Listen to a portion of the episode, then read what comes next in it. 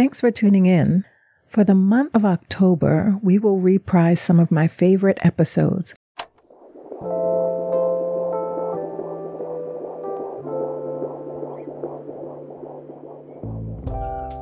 Well, ladies, welcome to my show. Welcome to the Clearbirth Podcast. It's so great to have you both on. Thank you for being here. Thank you for having us. Yeah, thank you. Great. So when I I usually just jump right into the questions and but before I jump into the questions, I just want to ask both of you, how are you holding up during this pandemic? I feel like Yeah.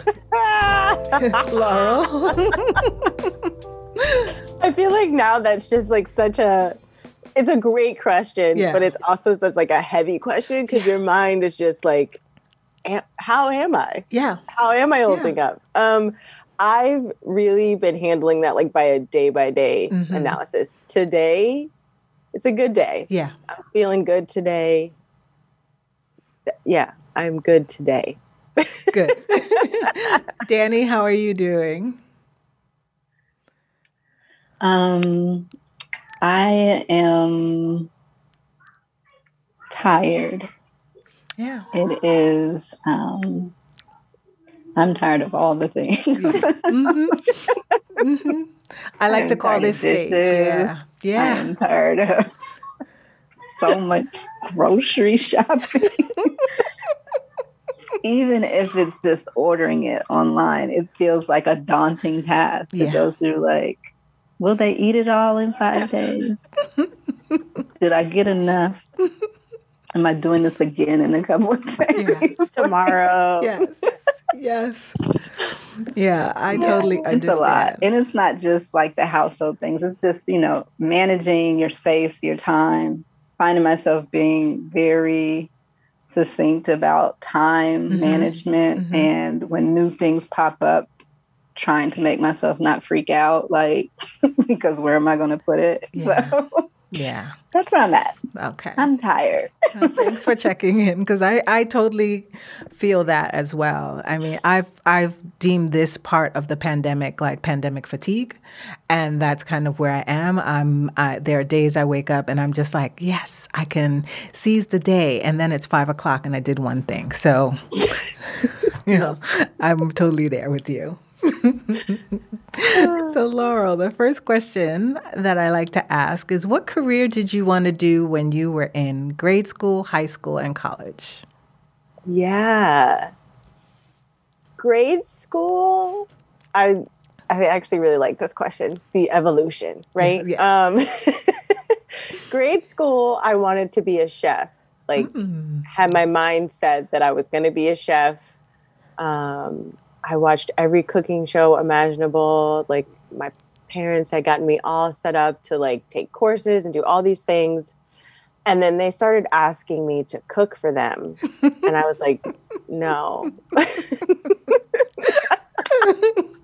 the reality I didn't was realize, like, yes. right, that like mm-hmm. you had to do work. To, to do work. So that that uh we ended that dream. But I was really set on being a chef in grad school. Um, and then high school, I wanted to be a journalist. Um, mm-hmm. My dad, my dad does broadcasting um, journalism, and I was like obsessed with that, and um, really thought that was going to be like my calling. I also thought I was going to go in like broadcast journaling, specific like for sports, and um, really thought that that would be my my my dream job. Yeah.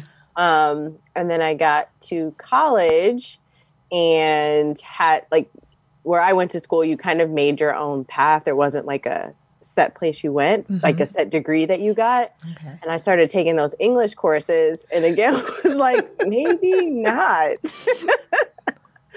so that shifted, really got into psychology, really got into teaching. Um, and then in, in college, I wanted to go into special education. Um, so that's like where everything took off. And yeah, that's that's, that's the great. evolution that's of a, careers. Evolution. Danny, how about you? What's your evolution?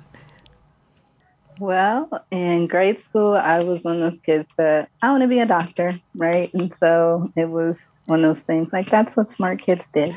They want to be doctors and lawyers, right? Because we're the Cosbys. Yes, so, yes, exactly. Huxtables, rather.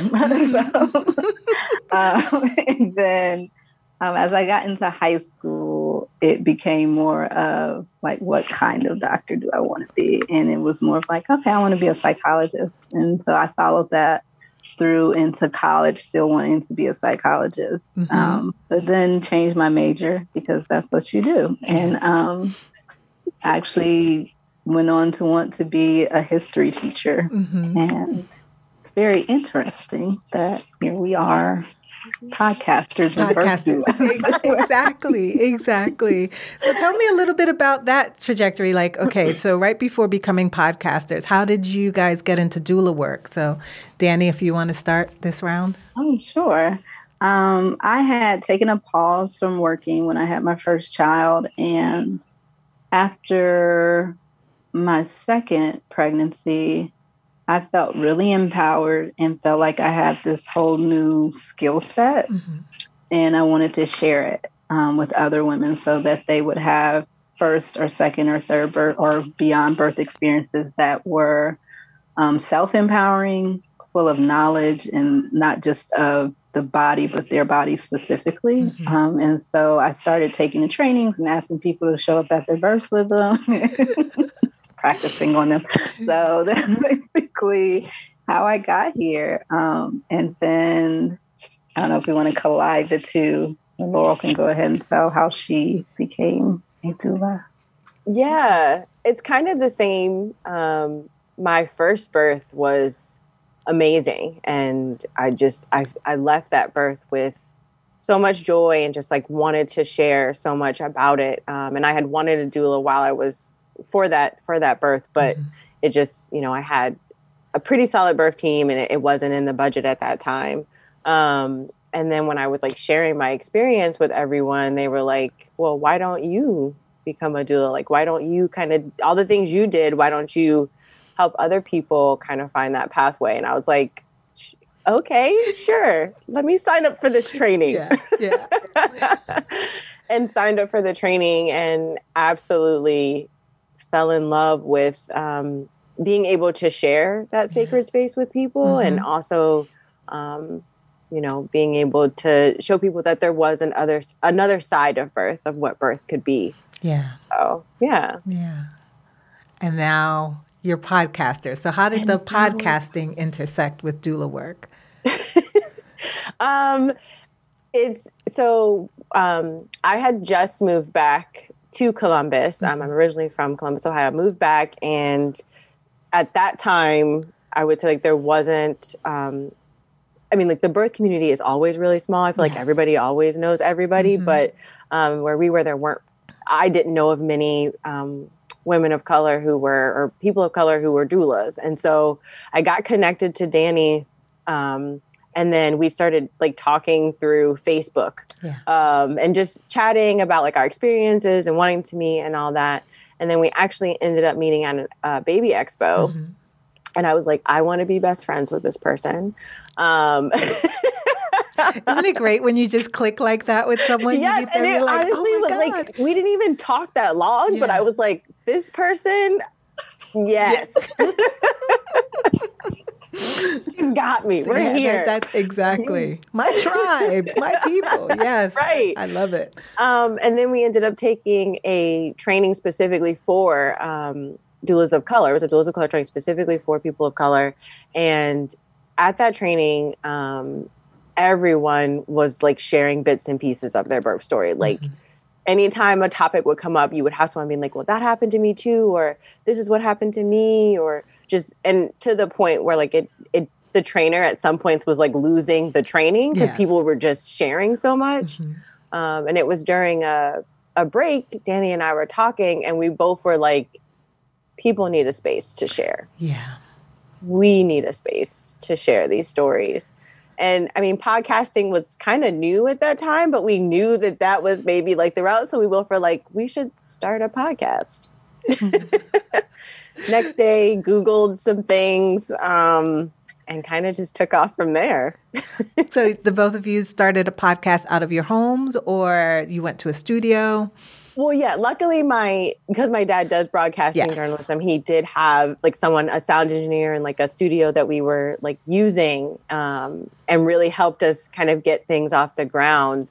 We reached out to some friends, like, "Hey, would you like to share your birth story? Would you like to be the first people?" And of course, like we had Danny share hers first to kind of be the introduction, and uh-huh. then it kind of was like there were a couple that were definitely our friends and then we actually started getting submissions from people and we were like wow okay yes this is working yeah yeah so danny tell me how was that first that first podcast for you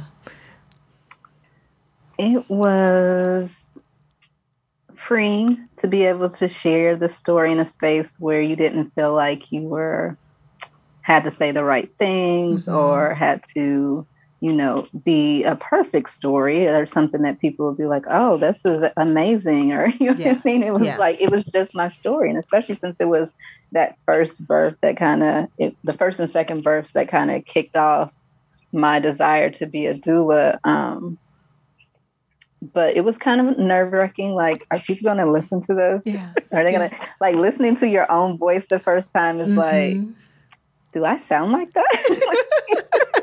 it, yes, that is that is nerve wracking hearing your it voice for the first the time. Craziest part to me, and then even just recently, I just told myself it's not actually how I sound; it's how other people think I sound, yes. right? Because the way you hear yourself yes. internally is yes. different. it's different. Exactly. My voice sounds nothing like this. And anytime my mother or my niece hear my podcast, they're always like, Why does your voice sound like that? And I was like, What's like that? I don't understand. like what? Like I'm just talking. so exactly yeah yeah it's it's incredible and so when people started submitting people started submitting stories and you know as doulas doing this work and being involved in birth, um, we do take a lot in. And I can only imagine hearing these stories, you know, as as as doulas, I know for me, I plug in, you know, oh, this happened and that happened and this happened. And it is a lot to take it in. How ha- how do you manage, you know, not getting overwhelmed by just hearing these stories and and your format for your podcast, which is really great, is just you let people tell their stories. You don't ask questions, you don't guide, you just give them the space to tell it however it comes out. How how do you manage processing all of these stories? Right. I think part of it is just what you said, that listening piece and like you are at first when people are saying things, you're like, you know exactly what happened in the yes. birth, right? Because you've been in birth and you're like, oh gosh. And it is a bit of the biting of the tongue. It's not correcting people on how they pronounce something mm-hmm. or if it was true or not. Like, because who am I? I'm yeah. the listener. And so that's one thing. Also remembering, just like we do in birth work, like this was not my birth. Yeah. So it, it transfers to us and it's like, this is not my story. Mm-hmm. And so as long as we can kind of hold ourselves to that, it, it maintains the integrity of it, mm-hmm. um, not feeling like we have to jump in with everything. We might ask someone to expand upon something um, if they're willing or if they're in a space to do so. But I think that's been the best thing for me is just treating it like a like a birth. Like if I was their doula, I know that this is not my birth, so mm-hmm. it's not my story as well. Yeah. yeah. And how about for you, Laurel? I would say the same exact thing. Um, we definitely treat that space the same as if we were present at that person's birth, right? Mm-hmm. Um, we are there to kind of be a bridge and guide and allow them the space to share in however way they want to. Mm-hmm. Um, and just listening, I think you're able to, in the moment, process it better because you are you're just listening listening yeah. um, and letting it unfold however it needs to unfold so yeah. we even had a story once that was shared and i can recall myself like feeling everything about it and mm. i was just mm. angry and so yeah. and that is all i said to the, the storyteller like i feel really angry right now and so i'm just going to leave that right and i'm not going to keep trying to create more of a conversation around how i was feeling because mm of where it left me. And I think Laurel kind of took over more um, until we got to that next part of the story because it was how I felt. And I didn't want to keep that into the story. It was just like, okay, this is heavy. And I've got to just let hold that space for myself here in this corner while she's telling her story. And after we get off this call, I'm going to write how angry I am and why I'm angry and what was his name. Right. and I, I love that. I love that we have each other too yes. to be able to do that. And I think Danny yes. and I have a really good relationship where we're able to pick up on where the other person might be. Yeah. Um, like I knew, okay, I'm okay. So let me continue in this moment. And Danny has definitely done the same for me. And I think it does allow us to kind of doula each other. Yeah. Throughout our own yeah. processing through that. And then, of course, like after each episode, we'll talk to each other and kind of share our own thoughts. Mm-hmm. Um, so, yeah. Yeah. I, I, I, initially when I started a pod, podcasting, I was going to start one with my niece, and it was more of a of a pop culture kind of thing and that didn't work out because it was like I was like I'm let's plan and you know let's have an idea. And she's like let's wing it. And I'm like that's not that's not how podcasting goes. Like you just don't show up and just decide to wing it. So I was like that's not going to work. So I let that go. And then I started I tried with another doula who was um, my mentee and um at, and then went on into her own practice. And i was like we were going to do this together because we were also going to start another program together and um a doula program together. And she she was like the, of the same mindset of like yeah let's you know let's just sit down and have two people talking. And i was like i don't want to hear that. And i know if i don't want to hear that other people don't want to hear that. Like we have no rhyme or reason and we're just going to talk. So it's so great that you guys have each other and that you're on the same page with with this and and yeah that's that re- that makes things a lot easier. So we definitely yin and yang. Yeah yeah. Yep. Type a and i just balance. It is a true balance for sure. Like there are definitely we are yes it's perfect. Great. So Okay, you told us about a challenging story. So, what, what was your favorite birth story that you heard on your show? Laurel, do you want to start? I was you. I um I was thinking about this question, mm-hmm. and this may sound cliche, whatever, but I really don't have a favorite. Okay. I have some that I love listening to because, like, when I think about birth, or how I think I how I think about the way that everyone should feel from their birth. Um, I go to those. Those okay. are the ones that I like share out to my my the families I work with or mm-hmm. to other friends and family. But all of them are my favorite for the simple fact that you can just like in each each every single one, no matter what type of story it is, you can just hear the person's um, joy or relief or healing and mm-hmm. being able to share in that way. Mm-hmm. And that's I don't know, like that's my favorite about every single one of them. Yeah. It's like I know, and maybe that's because I was there when they were telling the story. Yeah. So maybe I feel that more, but like I just love that. Yeah. So I don't know if that's just like me being cliche. No, no, it, it makes perfect sense, right? How about you, Danny? There are so many to choose from.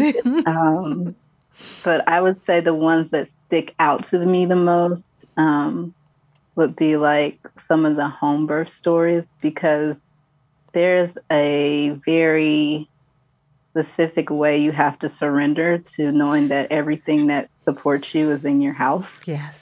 yes. um, in a birth, and it's like if there, it's not here, you don't have it. Like, and that's not just like medication or you know like epidural or something. It's you know, this additional medical specialist, right? Like a mm-hmm. doctor. There's these, you know, machines and different things. And I think there's this, there's just courage in that that we don't often hear enough about home birthers. People just think that they're like hippies who run yes. around barefoot, and it's not yes. true. They're women and, and birthing people who have all different types of careers and lifestyles. And they're people that have found community that they can build and have it present for them mm-hmm. in a mm-hmm. way that is admirable and for some people probably enviable like people might envy them in yeah. the sense that you have that much love and support around you so yeah. yeah, a lot of those home birth stories, like Shay Pounds, hers is hilarious, but also like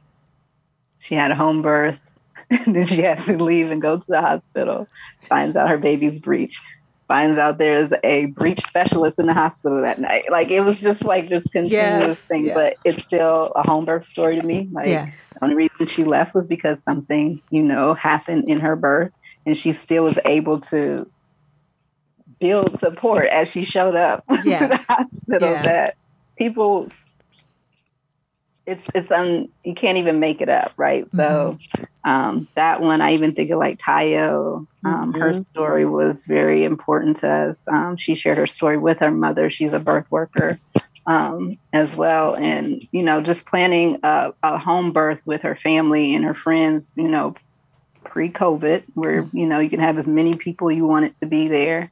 Um, and I think that that's those stories really speak to me. And I'm not a home birther, so maybe that's why maybe I envied it. Right? and I was like, this is cool. yeah, yeah, no, totally. Yeah. yeah. that's great. I had a home birth with my son, but I was a doula for three years before I gave birth to mm-hmm. him. And yeah, I did find that you know, t- in telling those stories, it is challenging. I think now what has come about because of COVID a lot of people in New York started choosing home birth. And now some practice. There was an article recently in the New York Times. I'm not sure if you saw it. It was a doctor who talked about that we need to stop vilifying home birth as as providers, and I was just like, yes, because it's really just about choice, right? Like we should all have the choice to give birth however we choose and wherever we choose, and not dictated by insurance or any of those policies. But thank you so much for that, ladies. So my next question is, what do you find are the biggest challenges in not podcasting, but in birth work? Laurel, do you want to start? Managing systems. okay. Um, I shouldn't say managing systems. Sorry, excuse me. Working through systems that don't allow choice or don't make choice um, seem like it's an option, mm-hmm. right? Um, and really being able to support your your families that you work with through that. Um, I know something for me that's been that was like teetering on before COVID happened, but definitely as COVID happened is like I'm I'm a birth worker who will support in all types of births, right? Birth center, home, um, uh, or at a hospital. But I do find that like I felt myself becoming very anxious about hospital births mm-hmm. because of just how much of a sometimes it feels like a fight yes. to make sure that families feel supported. Um, and yeah, I feel like that's that's one of the biggest challenges. Like I've had to do more internal work to make sure that I'm I'm fully able to support the families that I work with, but it is really hard managing um, or working within hospital systems. Mm-hmm. How about you, Danny? Mm, I think some of the challenges come around um, making sure the families are fully supportive of your role mm-hmm. um, and understand it. Yeah. That you're not a friend, mm-hmm. you're not um, yeah. a midwife. yes. also, that you know, you're not there to replace anyone. Yeah. And that can be challenging for a lot of, especially female family members or, or close friends to the birthing person, um, just because we're so relationship and intimate the way that we are, you know, mm-hmm. as sisters and as, you know, friends that we we take on and like, well, who is this chick? And why yes. is she invited to your yeah. birth? And I, and I can't come. Mm-hmm. Right. Or that I, yeah. I can come this far, but I, I, thought I was coming with you to the hospital. Yeah. How much did you pay her? You know, like what is yes. what is this? like, like, why so, did you pay her? I would have done it for free, right? I you could have saved that money. yes. Yeah. Wow. So uh, I do have a question that sparked from that. You said, um, Laurel, you said pre-COVID um, a lot of people were uh, are allowed in. How many people are allowed in to the hospital in Columbus, Ohio? I think pre-COVID it was what, like five? Wow. Maybe. Did I make that number up? I mean, I think it was definitely between like four or five. Yeah. Oh. Yeah. In New, um, yeah. It's not that in New York it's only two. Mm, it's only wow. two. If you're in a birthing center, you can have more.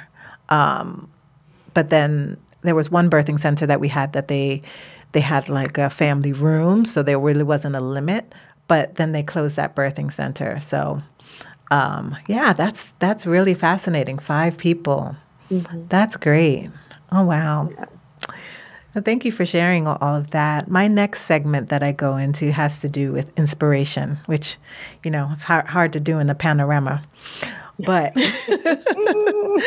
um, I like to start off with asking, like, what's your favorite thing to do for self care? Because let's see, Laurel, you want to start?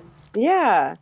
Um, I think that has shifted with COVID. Mm-hmm. And for me personally, for the better. Um, I think Danny and I actually recently wrote about this, oh.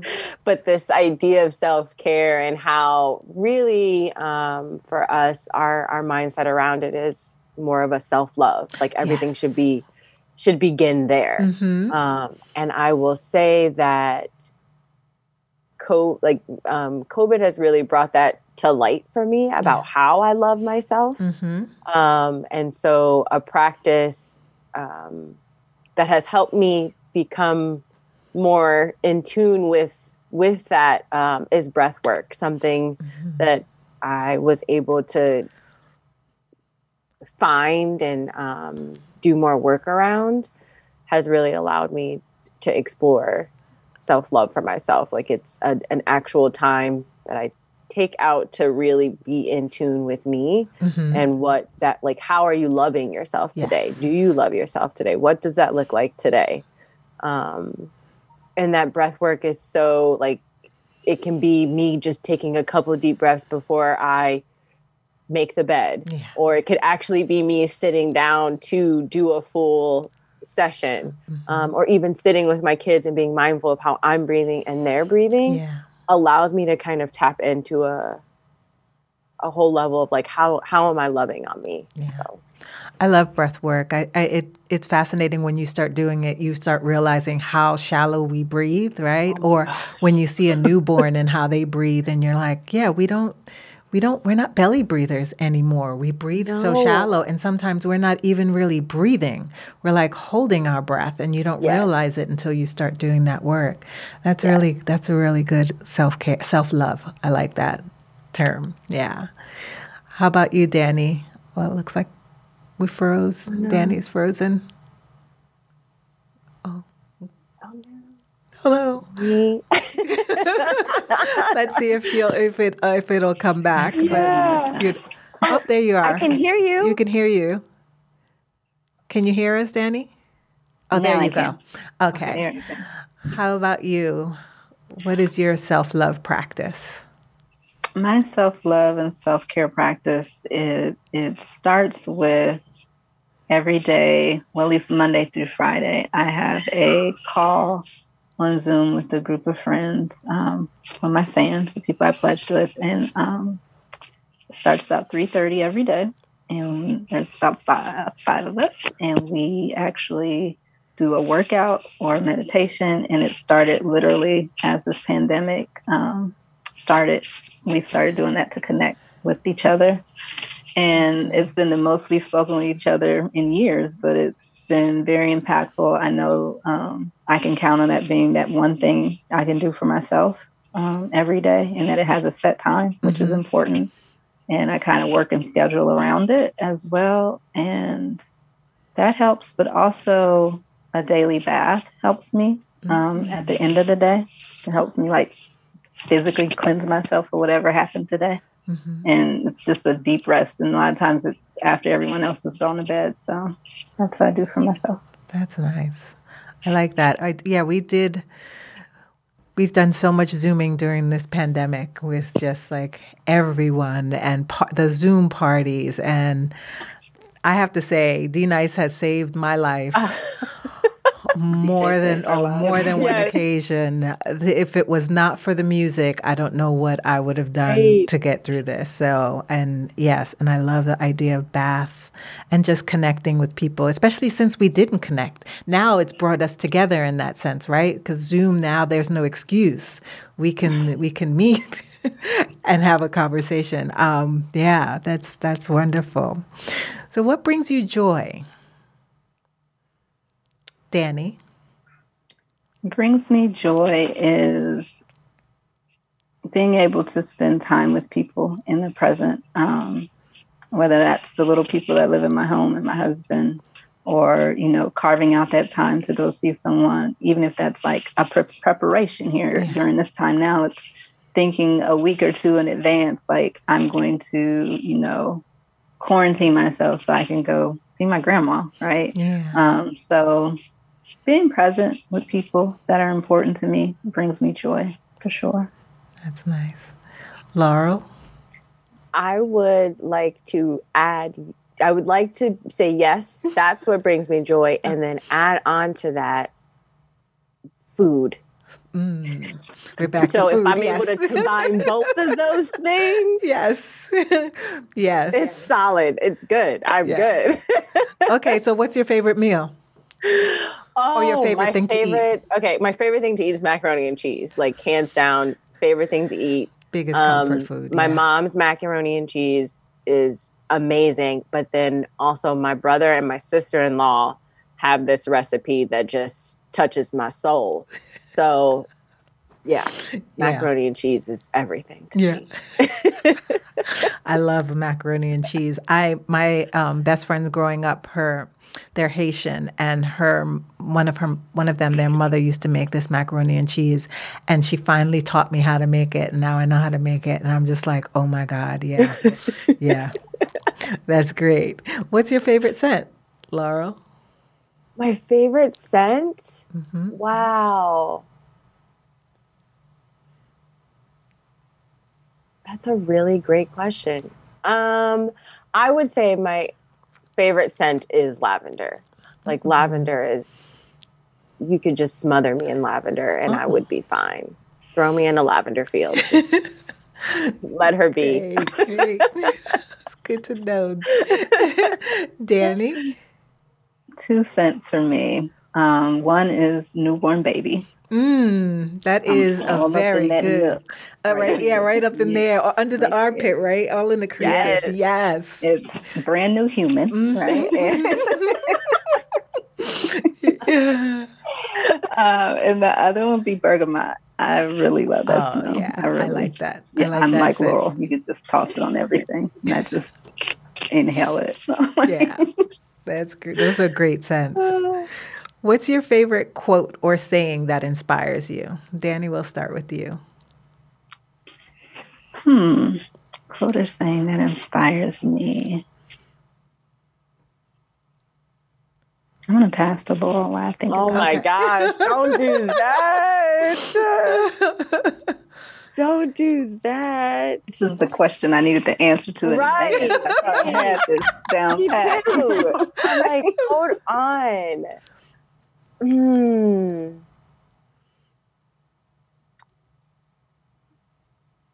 Wow. I do have one. Okay. What is it, It's Danny? I can do this. And it was said during a birth by a client where we know as birth doulas, when women usually are working people usually say, I can't do this. I can't, yes. He said, I can do this. And it carries with me continuously. Mm. So. Mm. That's a good one. Y'all. it's like all the quotes go right out your head. The All of second, them. all of them just Every go right single out. Yeah, the second, the And I'm second, like, yeah. I, hold on. My, my journal is near me. Let's see what we got here. Do I have any written down? This is cheating. Is it?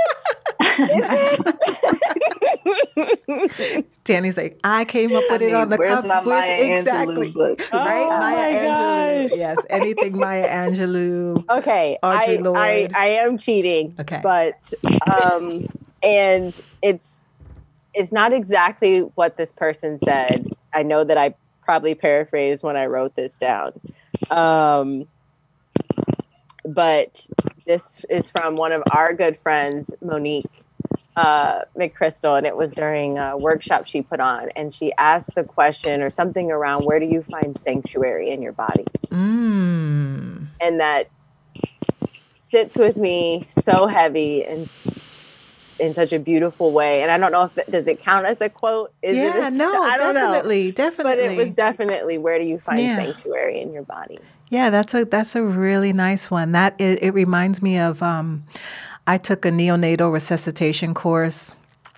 And the woman who taught it said, you know, everybody gets really excited when it's time to push, right? All the lights come on, all the everyone's like, all the energy's up here, and she's like, what's very grounding is just say, you know, find my feet on the floor, right, mm. and just pull yourself back into yourself, and and that reminds me of that, like when you start thinking, you do the roving body check of like where where's their tension, where's there's where's their comfort, where there's dis-ease. Like, yeah. So that that does count as a quote, definitely. Okay.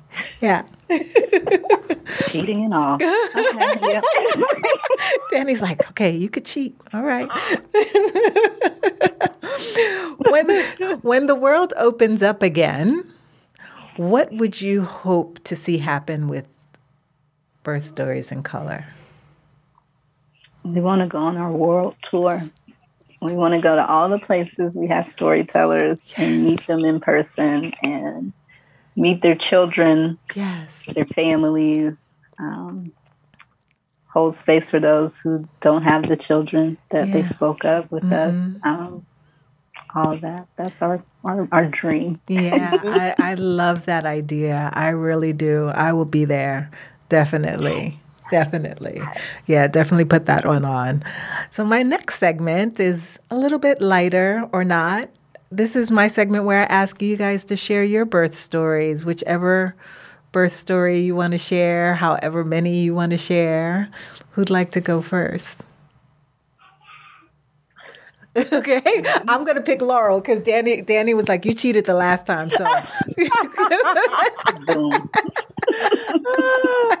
well, I can actually I can speak on my daughter's birth since I did since you asked how did this all like how did you know birth work begin for me mm-hmm. and it mm-hmm. began with my daughter Naomi um, and she was I was almost 42 weeks mm-hmm. and she was not showing any signs of making her way um, and so I uh, had I was with midwives, um, but in a hospital. Okay. Um, so and that was when I was living in D.C. And so, you know, I had we had done all the natural things to try to get things to come on, and just nothing. I was zero cervix all the way back. Nothing was was going on. So we scheduled a induction. And I actually, my birth team included my midwives, my mother, my father, my mother-in-law, my father-in-law, and one of my best friends who was also going to be photographer, taking pictures. Okay. She's a photographer. And so the day of the induction, I spent most of the morning by myself. Um, I took a long shower and just kind of like sat around the house because my parents were driving in um, and my in-laws and my husband were out. Um, oh my gosh, my husband was on my birth team too. I forgot to mention. Frankie. Sorry, implied.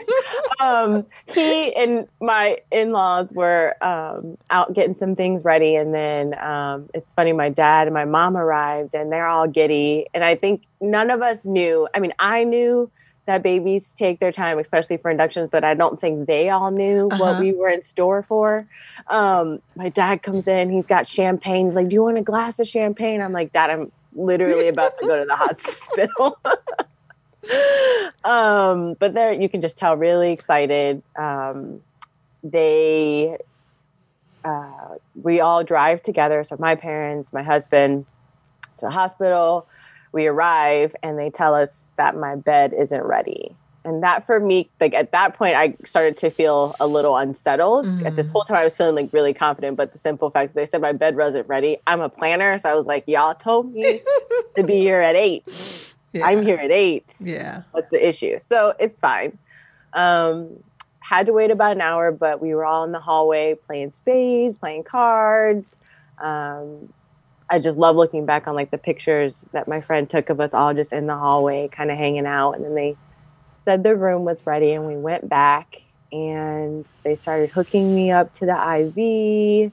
Um, I started off with uh, Cervidil, which with Cervidil, you kind of have to wait mm-hmm. uh, six hours to kind of see if it does anything. So during that six hours, we were all hanging out. Um, as nighttime came, my parents um, went to their hotel. My in laws were staying at our house with our dog. My best friend went with them, and Frankie and I kind of just hung out through the night. Um, I was trying to do movements to get things on, taking a shower, like just trying to help things progress, hoping that like when they did my next check, I would have progressed. Um, so the next morning, they checked the Cervidil; it had not come out, and uh, there was no change. Mm-hmm. So they said our next plan of action was to be on pitocin, and I freaked out at that moment because I knew that pitocin can kind of make things a bit more intense, mm-hmm. and I'm like looking at the midwife, and I was like, "You're sure there's nothing else? Like, there's no other."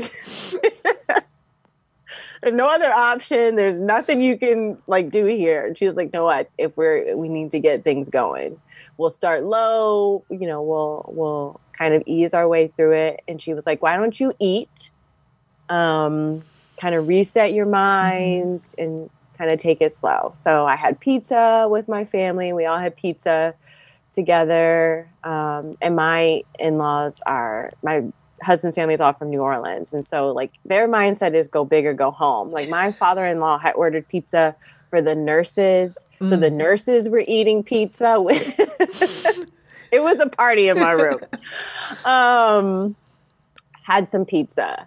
Um things started intensifying for sure. Um and just really my plan was to have an unmedicated birth and so i was really like just working through everything as best as i could remember birthing ball shower walking around um, and it was great um, you know we had told my in-laws and my parents like stay to your comfort yeah. if at any point you feel like it's too much and it's going to that energy is going to shift the room I, we ask that you leave but if you feel like you can handle everything and stay um, in sync with us, please do. Also, know I may be naked. So if you can't handle that, then you also should leave. But I'm just going to let this birth take me where it takes me. Um, but they all like were in it. Um, you know, my mom was massaging me at one point. My father-in-law had like was like fanning me during points. Um, they're all like taking turns, kind of providing me the support I needed.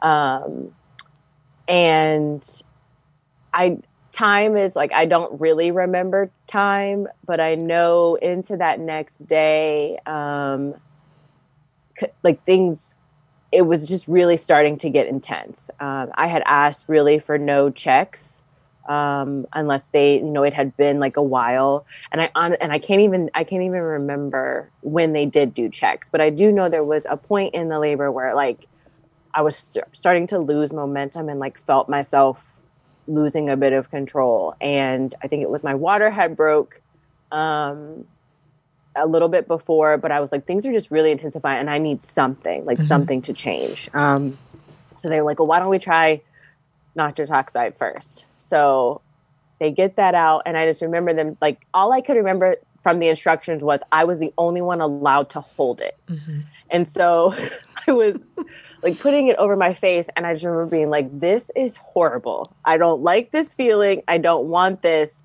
But I just, I kept telling her, like, you need to get rid of it. Like, please get rid of this. And my mother in law went to like grab it. I was like, you can't touch it. Like, you're not allowed to. Only I'm allowed to touch it, but I wanted to go away. And it was like this weird, like I, I was having like an out of body experience. They're like, no, Laurel, she can like move it away from you if Yeah. you want. Um, so we tried the nitrous oxide, and I'm like, this is like it's not taking the edge off. I actually feel like kind of sick. I don't Mhm. really like this. Um, we've got to do something different. And at this point, um, you know, Frankie had been in the bed with me and was kind of like rocking with me. And I just remember like I, I started crying. Um, and I was like, I think we need to make a call about what's next because I'm suffering. Mhm. Like this just feels like I'm suffering.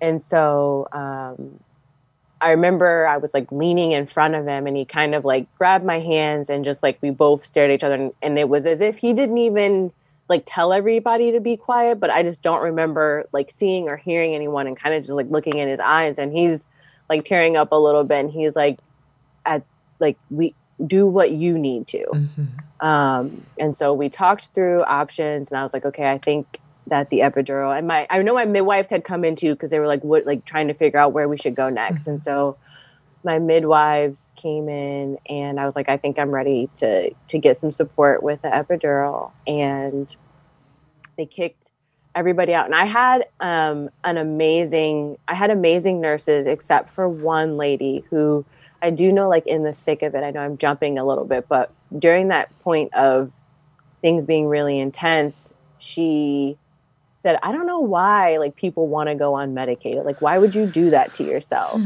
and she was like talking to my mom and i remember like making eyes with my mom like if you don't get this lady out of this room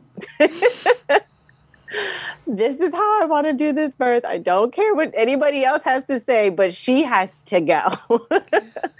Um, i don't know where she went. I don't i don't know how they handled that but i know my mom caught on real quick that missy had to leave but everybody else was just really um, phenomenal and really in tune with like we actually had too many people for our room but Mhm. nobody said anything. Like they i think they realized how important that was for me. Um, so they let all of my my birth team be in the space with us. Um, they were great about listening to me um, about you know really allowing us to make the decisions that felt good. And so i do know when they came in to do the epidural I was just feeling really frazzled, and my nurse just did like a really good job of, of calming me down. I remember the anesthesiologist was like trying to be quick, but he was also just being really harsh about some of the things she was saying, and she just did a really good job of being like, "Tell her what she needs to know, and then you need to be quiet." That's good. um, and I just appreciated that because you know, trying to hold contraction or trying to hold, you know, through contractions while trying like trying to get an epidural can be a bit um, difficult. So we got the epidural, um, and I fell asleep immediately, like Mm. knocked out. Um, and I remember at one, like before I fell asleep, Frankie had been awake all this time and kind of looked at me and he was like, "Would it be okay if if I went to sleep too?"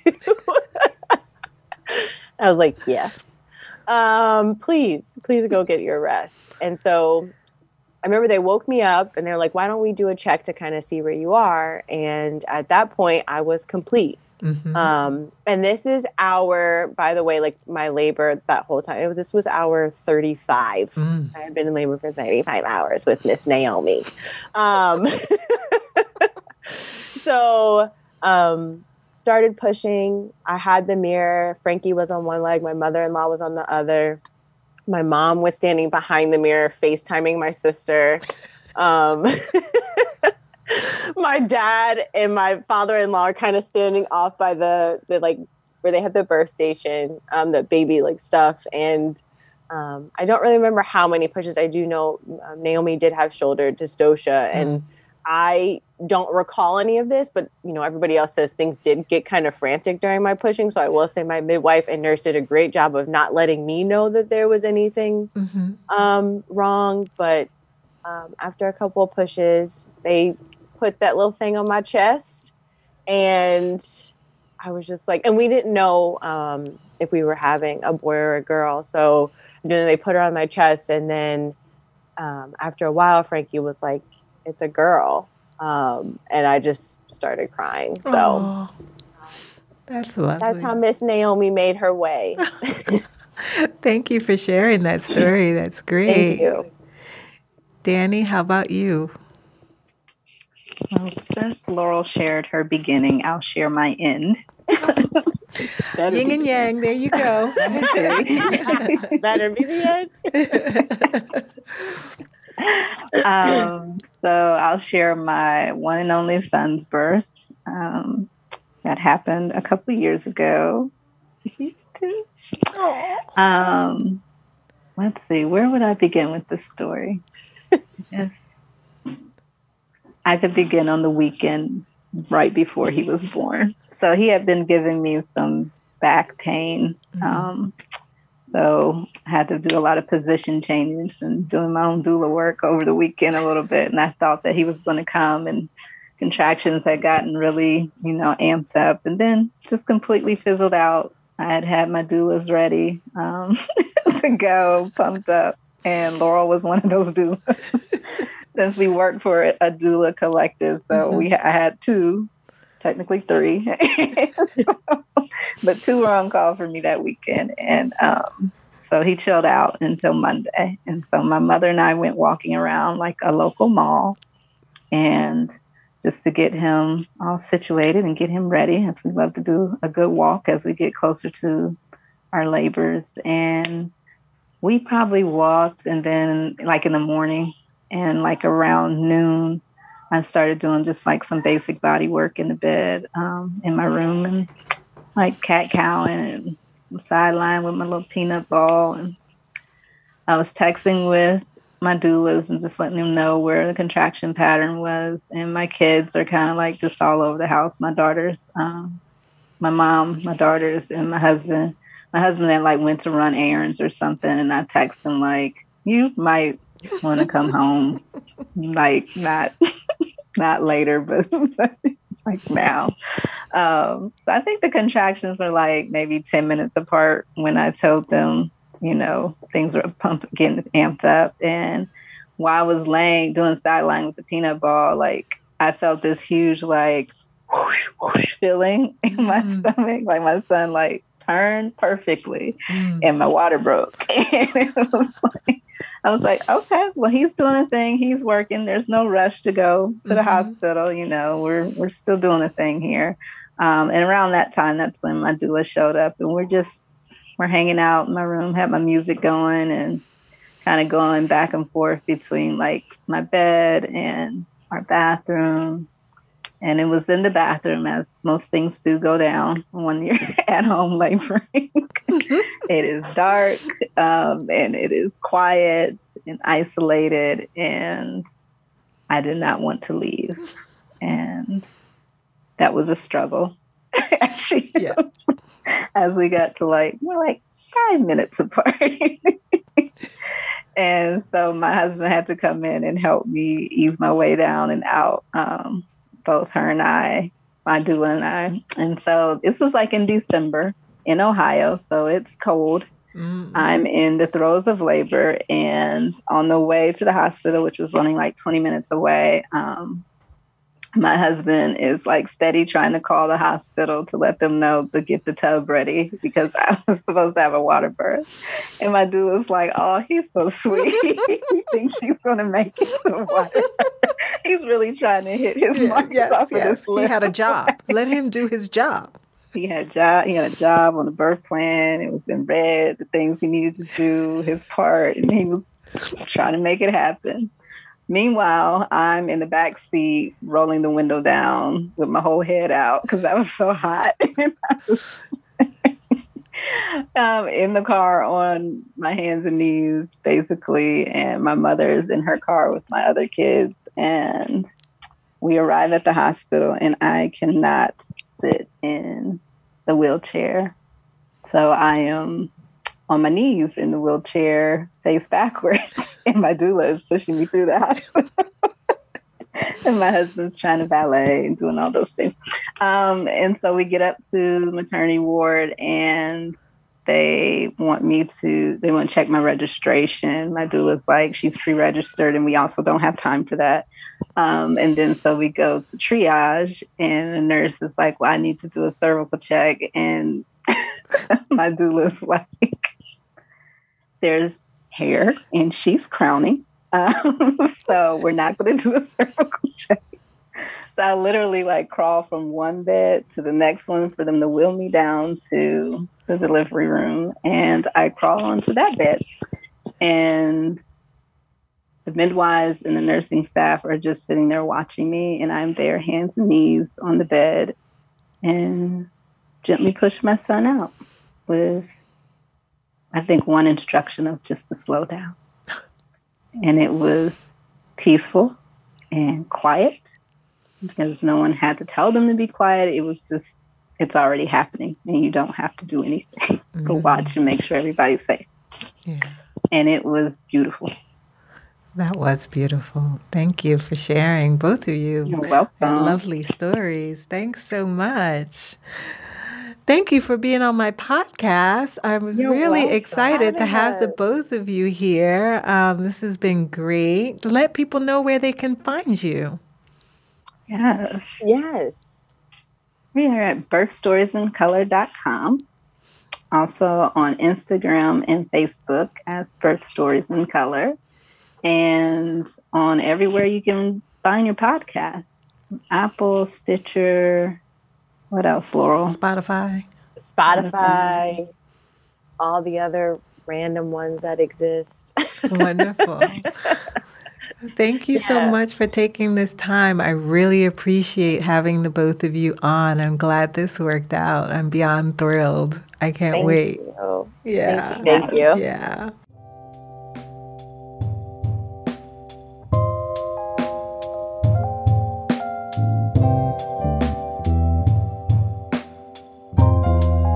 Thank you for listening. I would appreciate it if you would leave a review and rate the podcast five stars. It helps other people find the podcast. Please check the show notes for resources from this episode. I love to hear from you and will read your review on a future episode. If you have any questions or comments, you can also send me an email at clearbirthpodcast at gmail.com. Happy birthing! This podcast was edited and managed by Wordie Productions.